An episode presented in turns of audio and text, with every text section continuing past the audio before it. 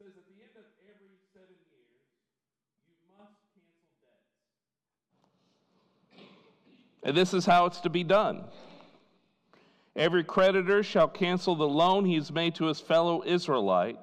He should not require payment from his fellow Israelite or brother, because the Lord's time for canceling debts have been proclaimed. You must require payment from a foreigner, but you must you, you may require payment from a foreigner, but you must cancel any debt your brother owes you. However, there should be no poor among you.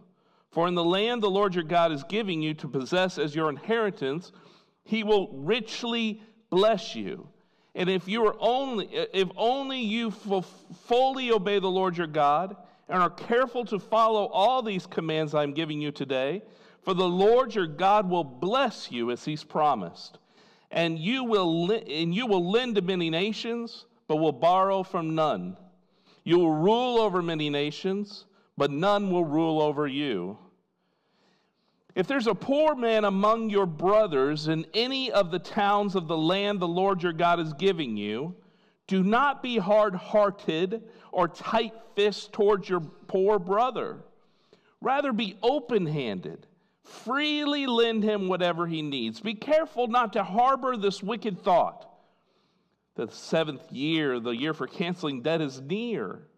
So you do not show ill will towards your brother in need and give him nothing. He may then appeal to the Lord against you, and you will be found guilty of sin. Give generously to him. Do so without a grudging heart. To him, do so without a grudging heart. Then, because of this, the Lord your God will bless you in all your hard work and in everything you put your hand to do.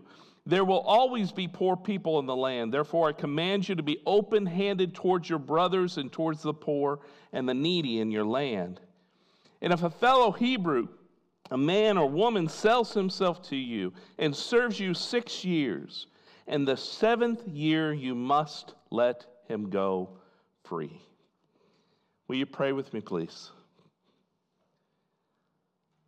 Our great and almighty Father,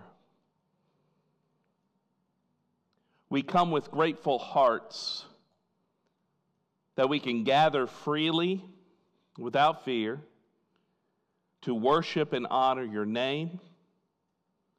We ask, Lord, this morning that your word will speak boldly to our hearts and that you'll guide and lead this discussion today, we pray. In Jesus' name, amen. I really want to push back on today's passage. I really want to push back on God's word. I mean, there's a lot of scenarios that pop up in my head. I mean, what if? What if, for example, what if someone owes you a debt, but he knows the seventh year's coming, and so, like, he skips out of the last two payments? Do I make him make two more payments before I cancel the debt? What if someone owes me a, bet, a debt, but knows the seventh year is coming? What do I do if he skips the whole year? If I take someone on and I know that in the past they've done this to me, do I charge them a higher interest rate so I can get my money back? And, and let's talk about repeat offenders, right? You've canceled their debt for the seventh year and they come back to you again. Do you give them money again, knowing that they're probably going to do this? What if they are just bad with money and you know that they're just going to blow this money that you give them? I think the passage tells us clearly the simple answer is to treat your neighbor treat your brother, treat people better than you think they deserve. Amen? I think that's the heart of the passage. The heart of the passage is to treat others better than you think they deserve. But in order to get there, we've got to talk about a few major issues that you and I need to overcome if we're going to get there, if we're going to have that kind of heart. because we come to this passage with baggage. Because you know people who have hurt you, right? You know people who have taken advantage of other people. You know people who've been hurt because someone's taken advantage of them. We've seen people take advantage of honest systems, and there's a deep sense that we want justice. I've even said it, friends. I paid my debt, you need to pay yours. So, journey with me this morning as we work through this baggage so we can better understand God's Word and the life that He's called us to live out of bondage and into freedom. Will you walk with me this morning? Let's talk first about identity. That's the first word I want you to write down and think about because verse 7 really brings it home, doesn't he?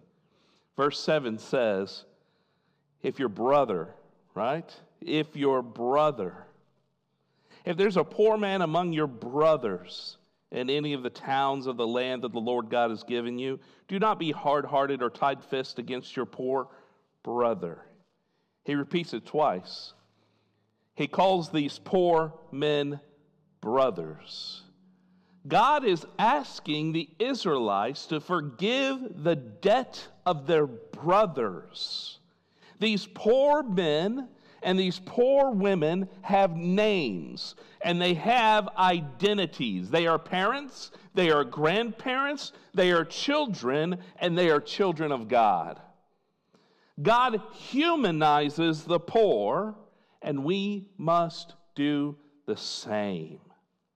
One of my favorite Christmas stories is that great old A Christmas Carol by Charles Dickens. The ghost of Christmas present takes the old miser Ebenezer Scrooge to his employee's house, Bob Cratchit, right? And he watches, Ebenezer Scrooge watches as Bob Cratchit interacts with his family, and then Scrooge falls in love with Tiny Tim. Humanizing these poor people, these leeches on society, as Ebenezer Scrooge would have called them. And after this interaction, after he watches and humanizes these poor folks. Scrooge no longer sees Bob Cratchit as an employee, but a fellow human being. And Jesus does the same thing in Luke chapter 16 when he tells the parable of the rich man and Lazarus. The rich man is well dressed. He lives in a beautiful home. He ate like a king. Lazarus, on the other hand, sat at the rich man's gate and begged for food every day. He longed for the rich man to be eating and the crumbs to fall on the floor and him to sweep those crumbs up and just let him nibble at the crumbs. And he was sick. The dogs came and licked his sores. The rich man refused to help his brother Lazarus. And my favorite part of the story is that Jesus gives this poor man a name Lazarus. And he never gives the rich man a name. And even as the rich man addresses Abraham in the parable, he doesn't give Lazarus a name, he doesn't humanize him, he doesn't give him an identity. Because all Lazarus is to this rich, rich man is a leech on society. And when all was said and done, the rich man died and Lazarus died. They both approached God, and God judged each of them. I think sometimes we forget that poor folks have names. They have families, they have dreams, they have hopes, they have a spirit, just like you and me. So let's approach today's passage in the topic of canceling out your brother's debt, understanding that people are people, whether they're rich or they're poor. I think the, the next layer we've just got to kind of work through to completely apply this to our hearts is bitterness. And bitterness, it, it, it, it gets there. And God even acknowledges the bitterness in verse 9. Did you notice that? He says, Be careful not to harbor this wicked thought. He basically says, Listen, I know you're going to be bitter. And I know you've got that poor man there that you could give something to. And in your heart, you're thinking, You're going to be freed of your debt really, really soon. Why am I giving you anything? He says, Don't harbor that wicked thought. It's that bitterness that roots down deep into our souls. We've got to work through that, just like they did too. A miser once called was once called by a chairperson of a community charity. Sir, the fundraiser said, our records show that despite your wealth, you've never once given to our charity. And the miser responded, Do your records show that I have an elderly mother who was left penniless when my father died? Do your records show that I have a disabled brother who is unable to work? Do your records show that I have a widowed sister with small children who can barely make ends meet? The fundraiser was embarrassed. Said, No, sir, our, our records don't show those things. And the miser said, Well, I don't give to any of them, so why should I give to you? we can't let bitterness root down inside of our lives. Jesus, he tells a very tricky parable for each one of us to really appreciate, if we're honest. He tells this parable in Matthew chapter 20 about a vineyard owner who needed to hire some day laborers. He began out early in the morning, just as the sun was coming up and he gathered some of these workers who agreed to work his vineyard for denarius. They started their day early, and from every point in the parable, we can tell they worked hard. But the owner noticed there were some folks in the marketplace standing around. They didn't have work to do. So at 9 a.m., he hired a few more workers. And this repeated at noon, at 3 p.m., at 5 p.m. And even in the evening, the foreman noticed, the, the owner noticed that there were still people in the marketplace and he hired them to work his vineyard.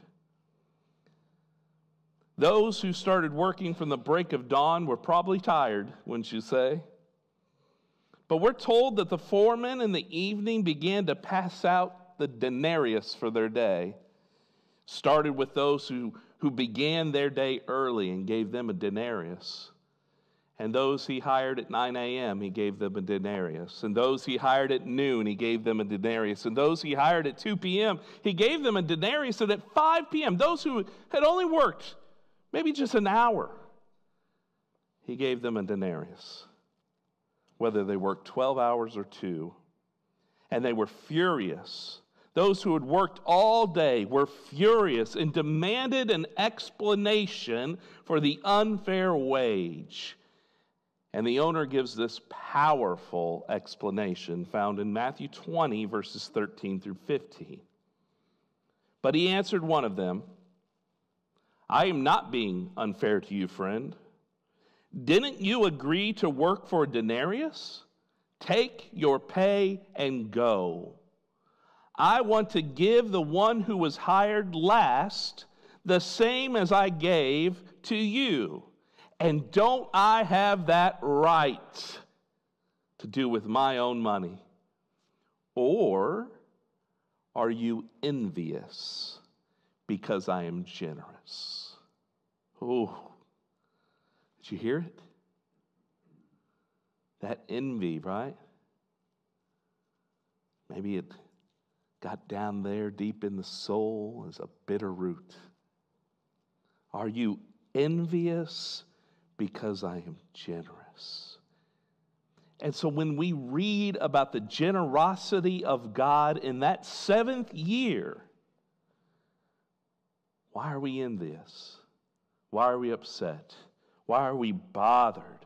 What is keeping us to, as being as generous as God has been to us? Which then brings me to the final point that I, I really believe if we just work through these layers, we can be as generous as God.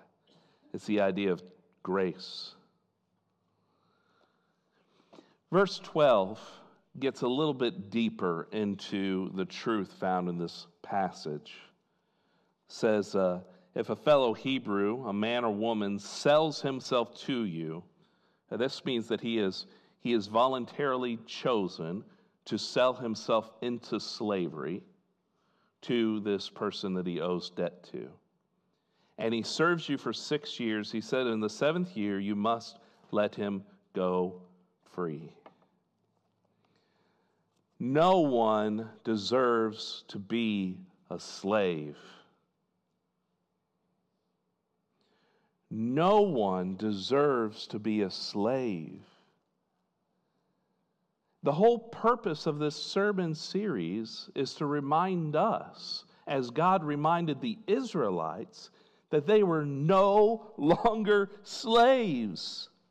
God did not free the Israelites to allow them to turn around and be put right back into slavery with their fellow brothers. No one deserves to be a slave, they deserve more. People deserve better. In fact, if you read on, he says, and when you release them on that eighth year, that seventh year, sorry, do not send them back empty handed. Supply him, what's he say? Liberally from your flock, from your threshing floor, from your wine press. Give to him as the Lord has blessed you. He says, Remember that you were slaves in Egypt, and the Lord your God redeemed you. And that's why I'm giving this command today. We don't say, Well, here's a bus pass, good luck.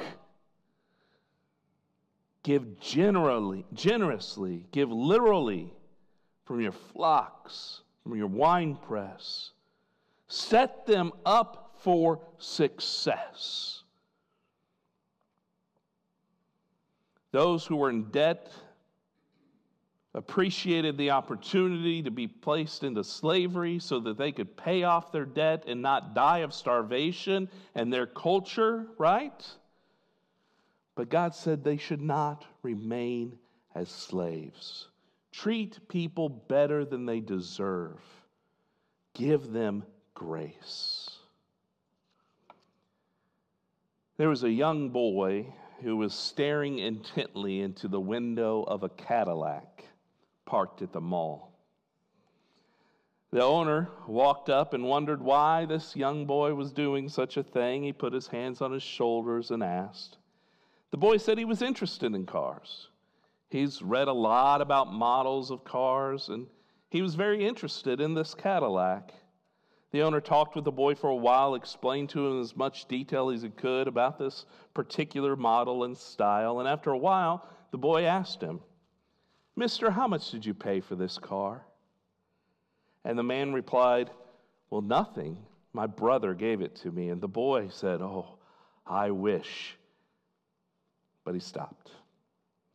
And the man chuckled and said, Well, you're probably going to say you wish you had a brother like mine. And he said, No, sir. I have a brother who is crippled, and I'd like to do something nice for him. Peter says in 1 Peter 4:10 that each of us, you and me, we should use whatever gift we've received to serve others. And God says that's the way of being a faithful steward of God's grace.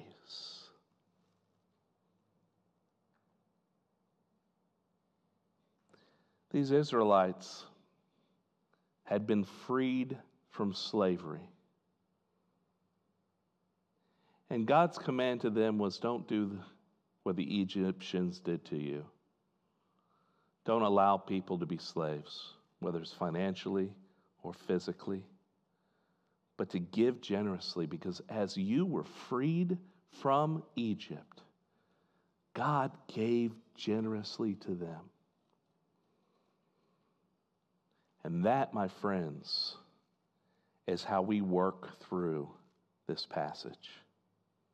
We get this baggage moved out of the way, and we start to look inside of our own hearts and ask the question Are we giving God's grace as we have received it?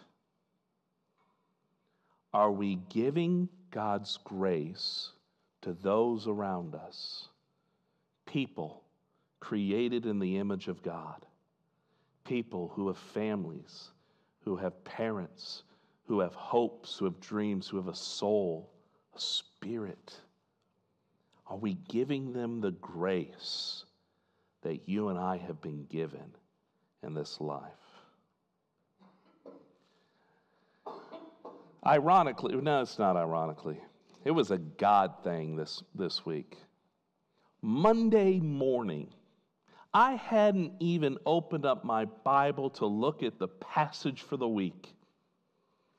And I was confronted with a story about prison health care. The commentator explained that we need to improve the health care in our prisons. And I immediately, I haven't even looked at God's word, I immediately disagreed.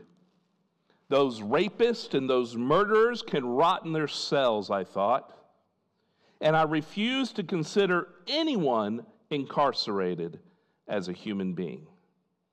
I immediately wanted my sense of fairness, and I judged those individuals that they deserved their poor health care. And I had a really neat chart did I put it in there? I did. This was the convincing argument for me.